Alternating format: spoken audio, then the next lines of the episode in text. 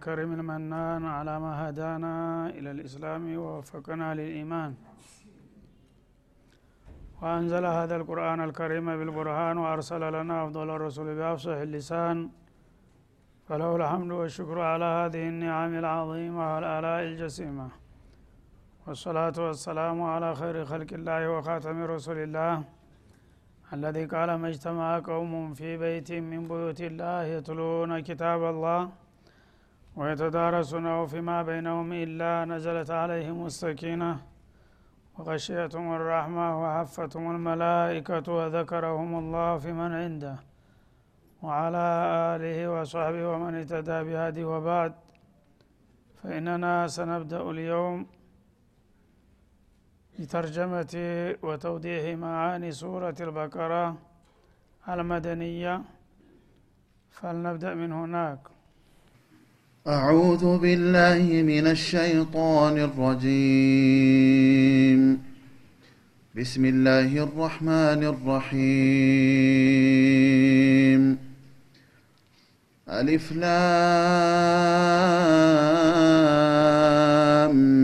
ميم. ذلك الكتاب لا ريب فيه هدى للمتقين. الذين يؤمنون بالغيب ويقيمون الصلاة ومما رزقناهم ينفقون والذين يؤمنون بما أنزل إليك وما أنزل من قبلك وبالآخرة هم يوقنون أولئك على هدى من ربهم وأولئك هم المفلحون بسم الله الرحمن الرحيم እጅግ ሩሩ በጣም አዛኝ በሆነው አላህ ስም እንጀምራለን ሱረቱ ልበቀራ ሱረቱ ልበቀራ መደንያ አልበቀራ በመባል የምትታወቀው ረጅሟ ሱራ መዲና የወረደች ስትሆን ቢትፋቅ ልሙፈሲሪን በጣም ወደር የሌላትና ረጅም የተባለችው በአንድ ቁጥር የምትጠቀሰው ታላቋ ሱራ ናት።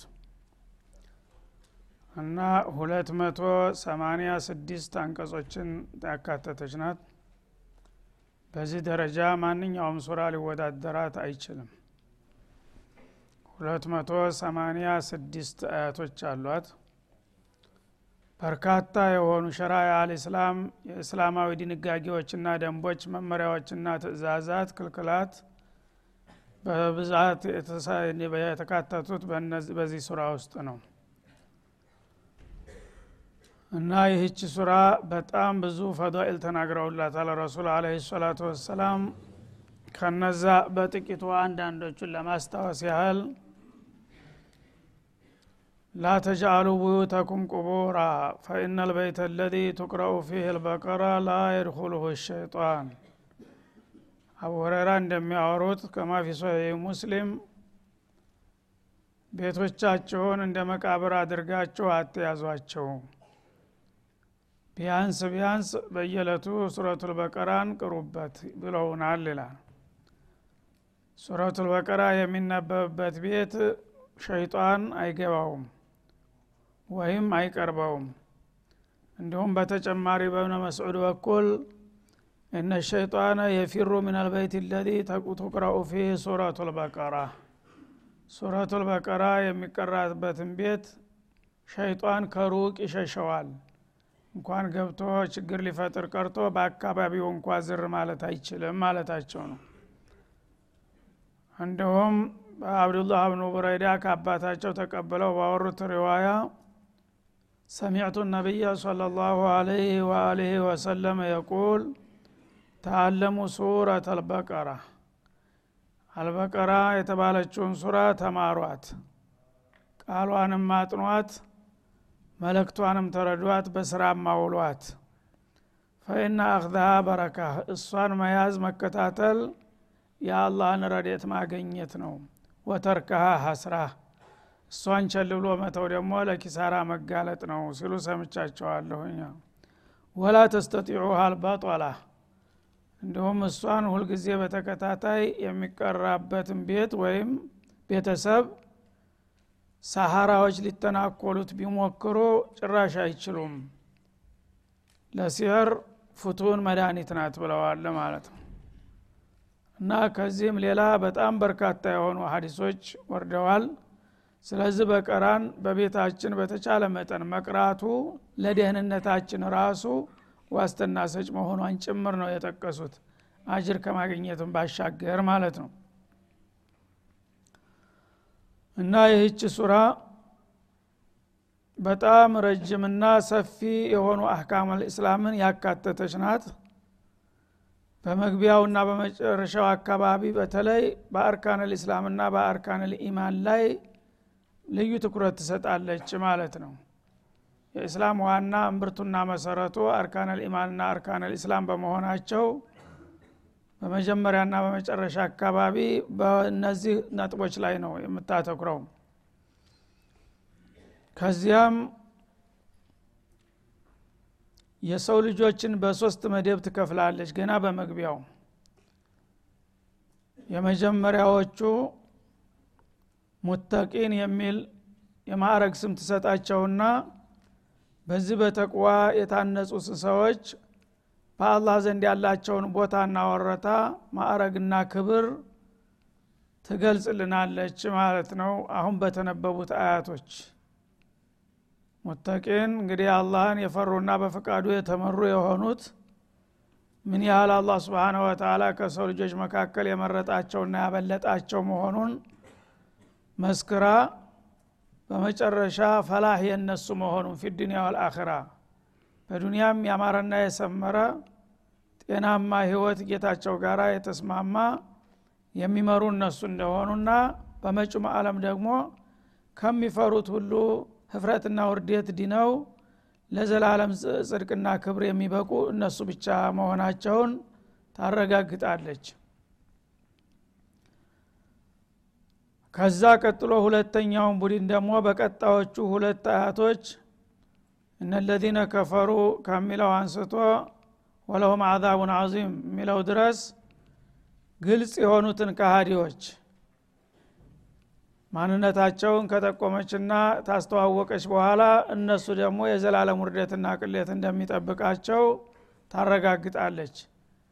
ቀጥላ በሶስተኛው ቡድን በሶስተኛው ክፍል ደግሞ መሀል ሰፋሪ የሚባሉት። ሙዘብዘቢነ በይነ ዛሊከ ኡላ ወላኢላሃ ኡላ።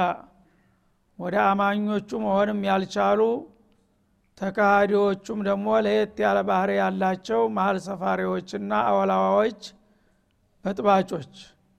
እነሱ ደግሞ በጣም አደገኛ ስለሆኑ በሁለቱ መካከል ችግር የሚፈጥሩ በመሆናቸው በተለይ ሙሚኖቹ እነዚህን ክፍሎች በሚገባ አውቀው እንዲጠነቀቋቸው የተለያዩ ባህርያትና ገጽታቸውን ለማሳየት በአስራ ሶስት አንቀጽ ታስተዋውቃቸዋለች ማለት ነው። እና የሙናፊቅ አደገኝነት ምን ያህል ከባድ መሆኑን ለማሳየት ማለት ነው። ሙእሚን ሙእሚን ነው ግልጽ ነው። ለካሊቁም ለመክሉቁም መጥፎ ነገር የለበትም ምክንያቱም ራሱን በራሱ ከጌታው ጋር ያስተዋወቀ በመሆኑ እሱን ከመፍራቱ የተነሳ በሰዎችም ላይ ተንኮል ሊያደርስ አይችልም። ስለዚህ እሱ መጠንቀቅ አያስፈልግም ማለት ነው። ካፊሮቹ ደግሞ የለየላቸው ከሃዲዎች እንደመሆናቸው ጥላትህን ታወቅ ያወቅኩት ጥላት የወዳጅ ያህል ይቆጠራል ይባላል። ተጥላትህ ኸይር አትጠብቅም። ሁልጊዜም በተጠንቀቅ ነው የምትይዘው ማለት ነው። ስለዚህ ስለ እሱ የታወቀውንና የወጣለትን ጥላትህን ተጠንቀቀው ተጠንቀቀው እየተባለ ተደጋግሞ መረጃ መስጠት አያስፈልግም። ግን ከላይ ገጽታው አንተን መስሎ ቅርፊቱ ከውስጥ ደግሞ ሰይጣን የሆነ ይሄ ነው አደገኛው። ምክንያቱም ላኢላሃ ኢላላህ ይላል እንዳንተው ከአንተው ጋር ሶፍ ላይ ተሰልፎ ይሰግዳል ይጾማል። ግን ሌት ተቀን ሁልጊዜ ጉድጓድ ይቆፍርልሃል ማለት ነው ከጥላቶች ጋር ግንባር ገጥሞ ይሄ በጣም አደገኛ ስለሆነ ሙስሊሞች እንዳይታለሉና በዚህ አይነቱ ቡድን እንዳይበሉ ለማስጠንቀቅ አበክሮ አላህ ስብሓናሁ ወተላ አስራ ሶስት አያቶችን በመደዳው በመደርደር እነዚህን አደገኛ ሰዎች እወቋቸውና ተጠንቀቋቸው ይላል ማለት ነው።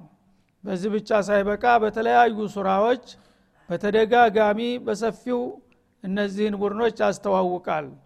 በሱረቱ ኒሳ በሱረቱ ተውባ በሱረቱ አሕዛብ በሌሎችም በመጨረሻም በእነሱ ስም ራሱ ራሷን የቻለ ሱረቱል ሙናፊቁን የሚባለውን አውርዶላቸዋል ማለት ነው። ግን ይህ ሁሉ መለኮታዊ ማስጠንቀቂያ ተሰጥቶ ኡመተል ኢስላም እስካሁን ድረስ እየተበዘበዙና ለአደጋ እየተጋለጡ ያሉት በዚህ ቡድን ነው። ይህን ቡድን ጠንቅቀው ባለማወቅና ባለመጠንቀቃቸው ማለት ነው ስለዚህ እንግዲህ ሶስቱንም ቡድን ካወቅንና ትንታልን በኋላ እኛ ከነዛ ከሶስቱ ቡድን የትኛው ላይ እንዳለን ደግሞ ራሳችንን ፈልገን ማግኘት እንችላለን። ክራይተሪያ ነው መለኪያ ነው። ከመጀመሪያው ቡድን ከሌለ ወደ ሁለተኛው ከሁለተኛው ከሌለ ሶስተኛው። ከዚህ ውጭ ግን ምንም ሊኖር አይችልም። በዱንያ ላይ ያሉ የሰው ልጆች በሙሉ ከዚህ ከሶስት መደብ ውጭ አይደሉም ማለት ነው። እና ከዚያም እንግዲህ አልበቀራ የሰው ልጆች ለምን አላማ እንደተፈጠሩ በግልጽ ትናገራለች ማለት ነው። ቀጥብላ እና ያ አዩሃ ናሱ ረበኩም ለዚ ከለቀኩም በሚለው አያት ታልነበራችሁ የፈጠራችሁ ያመጣችሁ የሚያኖራችሁ የሚቀልብ የሚንከባከባችሁ ካሊቀ ሰማዋት ወልአርድ የሆነው ጌታ ነውና እሱን ብቻ ተገዙና በመለክተኛው ተመሩ የሚል አጠቃላይ መመሪያን ታስቀምጣለች ማለት ነው። ከዛ ፈቅ ብሎ ስለ ሰው ልጅ አፈጣጠር የመጀመሪያው ሰው አደም አለህ ሰላም እንዴት እንደፈጠራቸውና ለምን አላማ እንዳመጣቸው ከዛም በህይወታቸው ምን አይነት ችግር እንዲያጋጠማቸውና ጀነት ከገቡ በኋላ እንደወጡ በአጭር ባጭሩ ቢሆን ጠቅለል ባለመልኩ የሰው ልጅ ምንጭ የሆኑትን ታላቁን ሰው እሳቸውን ትነግረናለች። ስለ እሳቸው ታሪክ ባጭሩ ታለች በኋላ የእሳቸው ታሪክ ለእኛ መመሪያና መማሪያ እንዲሆን ታስጠነቅቃለች ማለት ነው። ከዚያ ስለ በኒ እስራኤል ታነሳለች። የእስራኤል ልጆች በጥንት እንግዲህ የታላላቅ ነቢይ ዘሮች ናቸው። ነቢዩላህ እብራሂም ናቸው ምንጫቸው። ከሳቸው የተወለዱት ኢስሐቅ የተባሉት ልጃቸው ያዕቁብን ወለዱ ያዕቁብ እስራኤል ማለት ራሳቸው ናቸው። ያዕቁብ መታወቂያ ስማቸው ሲሆን እስራኤል የሚለው ደግሞ የማዕረግ ስማቸው ነው። አብዱላህ ወይም አብዱራህማን እንደ ማለት ይሆናል በአረበኛ ሲተረጎም ማለት ነው። እና የዚህ የታላቅ ነቢይ እንግዲህ የያዕቁብ ዘር የሆነ ሁሉ እስካሁን ድረስ በኒ እስራኤል በመባል ይታወቃል። እነዚህ በኒ እስራኤል በጣም ረጅም የሆነ ታሪክ ስላላቸው እነዚህ ሰዎች ትናንት እንዴት እንደነበሩ ዛሬ እንዴት እንደተቀየሩ በማስተዋወቅና በማስጠንቀቅ አላህ ስብሓናሁ ወተላ ስለ እነሱ ብዙ እንድናውቅ ያደርገናል ማለት ነው። ከዚያ በኋላ እንዲሁ እየቀጠለ ይሄዳል። የዚህ የበኒ እስራኤሎች ታሪክ በተለያየ ክፍለ ዘመንና በተለያየ ሀገር የተጫወቱትን ሚና በኸይሩም በሸሩም ትጠቅስልናለች። ከዚያ በኋላ በአጠቃላይ እንግዲህ አልበቀራ የሰው ልጆችን ህይወት ዘርፍ ሁሉ የተመለከተች በመሆኗ እነዚህን ሰዎች ካወቅንና ተጠነቀቅን በኋላ ደግሞ ወደ ራሳችን ትመልሰናለች ማለት ነው። እስራኤል የበኒ እስራኤል ቂሷ አንድ ሶስተኛውን የሚቃረብ ያህል ይሸፍናል። አብዛኛው በእነሱ ላይ ነው የሚያተኩረው ማለት ነው። የተለያየ ዘርፍ ያለው ስለሆነ። ከዛ ስለ ሶላት አህምያነት ትናገራለች ማለት ነው። በመግቢያውም እንደጠቀሰው ከዛም አያይዛ ስለ ዘካት ከዛም ስለ ጾም ስለ ሀጅ እንግዲህ አርካን ልእስላም የተባሉትን ልዩ ትኩረት እየሰጠች በተለያዩ አያቶች ትዳስሳቸዋለች ማለት ነው። አልፎም ስለ ሀጅ እንደገና ወደ ማህበራዊ ህይወት በመግባት ስለ ጋብቻ ታወሳለች ስለ ፍች ስለ ረጃዓ ታነሳለች ስለ ጦላቅ ስለ ዒዳም ታነሳለች ስለ ተርቢየት ለአውላድም ሳይቀር ማለት ነው እነዚህን ሁሉ ካደረገ በኋላ እንደገና ወደ ታሪክ በመመለስ ደግሞ የተለያዩ የታሪክ ዘርፎችን ትዳስሳለች። እና እነዚህን ሁሉ ነገሮች ያካተተች ናት። እንግዲህ ጓላ ያሉትን ዋና ዋናዎቹን ለምሳሌ ለመጥቀስ ያህል ነው እንጂ ዘርዘር ከተባለ ራሱ አንቀጾቿ ብዙ ነገሮች እንዳካተቱ ነው የሚያሳየን። ስለዚህ በውስጧ የተለያዩ ባህርያቶች ያሏቸው ደግሞ አያቶችን አቅፋለች። አንደኛ አየተል ኩርሲ የምትባለው አዕዞሙ አየትን ፊ ኪታቢላህ። በቁርአን ውስጥ ወደር የሌላት ብቸኛ ልዩ የሆነችውን አያት በውስጧ ትገኝባታለች ማለት ነው። እሷ በጣም ረጅም ሱራ በመባል እንደተታወቀች በደረጃ ደግሞ ከአያቱ ሁሉ ከ6236 አያት ሁሉ የመጨረሻ የበለጠችው አየተል ኩርሲ በውስጧ ትገኛለች ማለት ነው። እንደገና ደግሞ የቁርአን መደምደሚያ ወይም ማጠቃለያ የምትባለው ወተቁ የውመን ቱርጀዑነ ፊህ የምትባለውም አያ በውስጧ ትገኝባታለች። እንደገና አጥወሉ አየትን ፊ ኪታቢላህ እሷ በሱራ ደረጃ የመጨረሻ ረዥም እንደሆነች በአያት ደረጃ ደግሞ የመጨረሻ ረዥም የምትባለውንም አያ በእሷ ውስጥ መጨረሻ አካባቢ እናገኛለን። ያ አዩሃ አለዚነ አመኑ ኢዛ ተዲያየንቱም ቢደይን ኢላ አጀሊን ሙሰማ የሚለው ለማለቅ አንድ ገጽ ሲቀረው ሙሉ ገጥ የሚሸፍን ረጅም አያት የምናገኘው እዚህ ሱራ ውስጥ ነው ማለት ነው። እና እነዚህን እና የመሳሰሉትን ቁም ነገሮች ያካተተች ናትና ይህች ሱራ ስለዚህ ነቢዩ አለ ሰላቱ ወሰላም እሷን መያዝ መታደል ነው እሷን ማጣት ትልቅ ኪሳራ ነው ያሉት ለዚህ ነው ማለት ነው። እና ፈዳኢሏ በተመለከተ እንግዲህ ቀደም ሲል በአጭሩም ቢሆን ለመጠቆም ሞክረናል። አንድ ለየት ያለ ነገር የተናገሩት ነቢዩ አለ ሰላቱ ወሰላም እሺ እንደገና ቆየት ብለን ይሆናል ይሄ።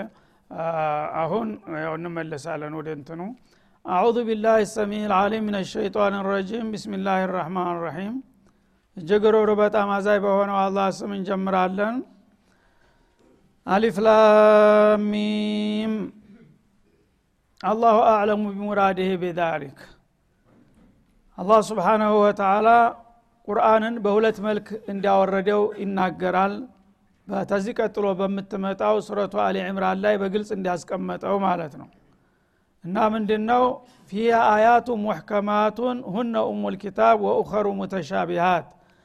ቁርአን ሲባል አብዛኛው ክፍል አያቱ ሙሕከማት ግልጽ የሆነ ማንኛውንም አረበኛ ቋንቋ የሚያቅሰው በቀላሉ መልእክቱ ሊገባው የሚችል ግልጽ የሆነ መልእክት ያዘሉ አንቀጾችን በስፋት የያዘ መሆኑን ሲገልጥ እንደገና ወኡኸሩ ሙተሻቢሃት በቁርአን ውስጥ መለክታቸው ግልጽ ያልሆኑ የተወሰኑ ቃላቶች ይገኛሉ። ወይም አሻሚ የሆነ ሀሳብ ያላቸው ማለት ነው። በዚህ መልክ ተከፈለ በኋላ ሙሕከም የሆኑትን ግልጽ የሆኑትን ሁነ ኡሙል ኪታብ ይላል።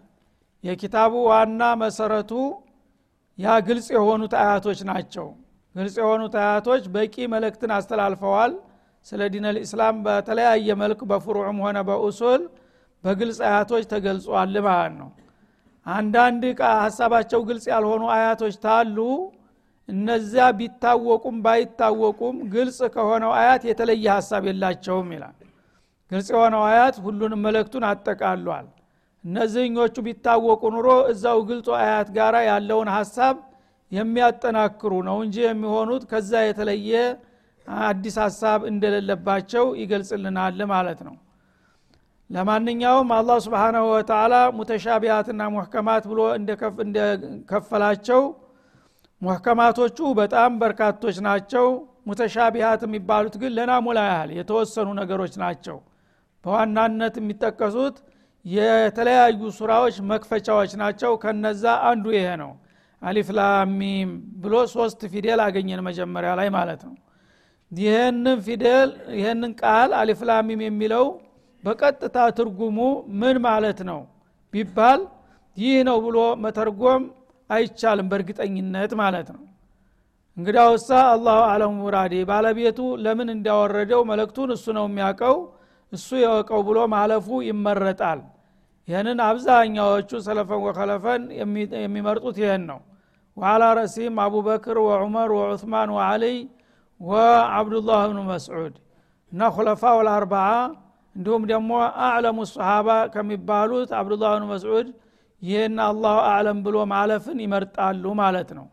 እነዚህ እንግዲህ ዋና የነቢዩ በቅርብ የነበሩ ሰዎችና ያቃሉ ተብሎ የሚጠበቁት እነዚህ ናቸው። እነዚህ አናቅም ካሉ ሌሎቹ በእድሜም በደረጃም ዝቅ ያሉ ናቸው። ሌሎቹ ሊያውቁት እንደማይችል የታወቀ ጉዳይ ነው ማለት ነው አላህም ደግሞ ስብሓናሁ ወተላ አላህ እንጂ ማንንም አያውቀውም ብሏል እርሱ ራሱ። ይህ ከሆነ እሱ የደበቀውን ማንም ሊያውቀው አይችልም ማለት ነው። አንዳንዶቹ ግን ግምታዊ አስተሳሰብ የሰጡ አሉ። ምናልባት እንዲህ ለማለት ፈልጎ ይሆናል ምናልባት ከምናልባት አያልፍም ማለት ነው። ግን በእርግጠኝነት ማለት የሚገባው አላሁ አዕለሙ ቢሙራድህ ቢዛሊክ ይህንና ይህን የመሰሉ ቃላቶችን ትክክለኛ መልእክትና ትርጉማቸውን አላህ ነው የሚያውቀው ማለቱ የተመረጠ ይሆናል ማለት ነው። እዚህ ላይ ታዲያ አላህ ቁርአንን ለሰው ልጆች መመሪያ ብሎ ነው ያወረደው ለጅኖችም ጭምር። ታዲያ ለመመሪያ ተብሎ የተወረደ ነገር አንዲስ ሁለትስ ቃል ቢሆን ለምንድን ነው መልእክቱ ግልጽ ያልሆነ ነገር የሚኖረው? መመሪያ ሁልጊዜ ግልጽ መሆን አለበት የሚል ጥያቄ ያስነሳል። አዎ ለዚህ አባባል ቀደም ሲል መልሱ አልፏል ማለት ነው በአጠቃላይ ቁርአን መመሪያ ነው። ግን በመመሪያነቱ የጎደለው ነገር የለም። እነዚህ የተወሰኑ ቃላቶች ሀሳባቸው ሳይታወቅ መቅረቱ የመመሪያነቱን አያጎለውም። ምክንያቱም ግልጽ የሆነው ክፍል ሁሉንም መልእክት አጠቃሎታል ብሏልና ማለት ነው። ያልታወቀ መልእክት ይኖራል ተብሎ እንዳይጠራጠር አያቱ ሙሕከማቱን ሁነ ኡሙል ኪታብ። የኪታቡ ዋና ምንጩና መሰረቱ እምብርቱ ሙሕከሙ ላይ ነው ስላለን ይሄኛው ታወቀም አልታወቀም የሚያመጣው ለውጥ የለም ማለት ነው።